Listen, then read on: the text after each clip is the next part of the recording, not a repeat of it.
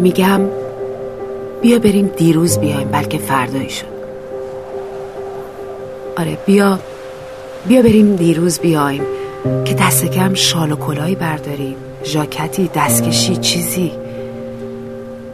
آخه من به گرمای تو عادت دارم، وگرنه میدونم واسه یه ژاکت و یه جفت دستکش باید 2 تا جلیقه ضد گلوله گیر بیارم که یه وقت سربی نشی.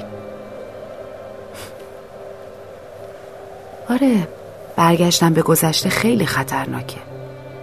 داعش فقط که تو عراق و سوریه سر از تخم در نیاورده. ولی نه ترس،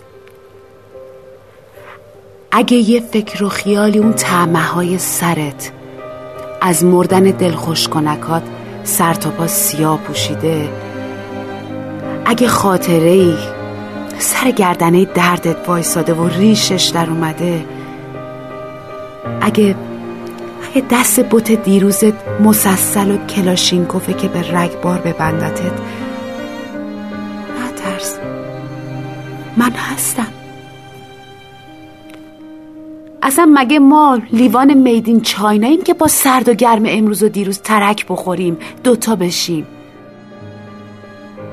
ما که یکی بودیم، ما که تب بالای 40 درجه بودیم، ما که چله تابستون بودیم، حالا لخت و اور و لرزون تو این زمستون. برای چی به هم بگیم خداحافظ؟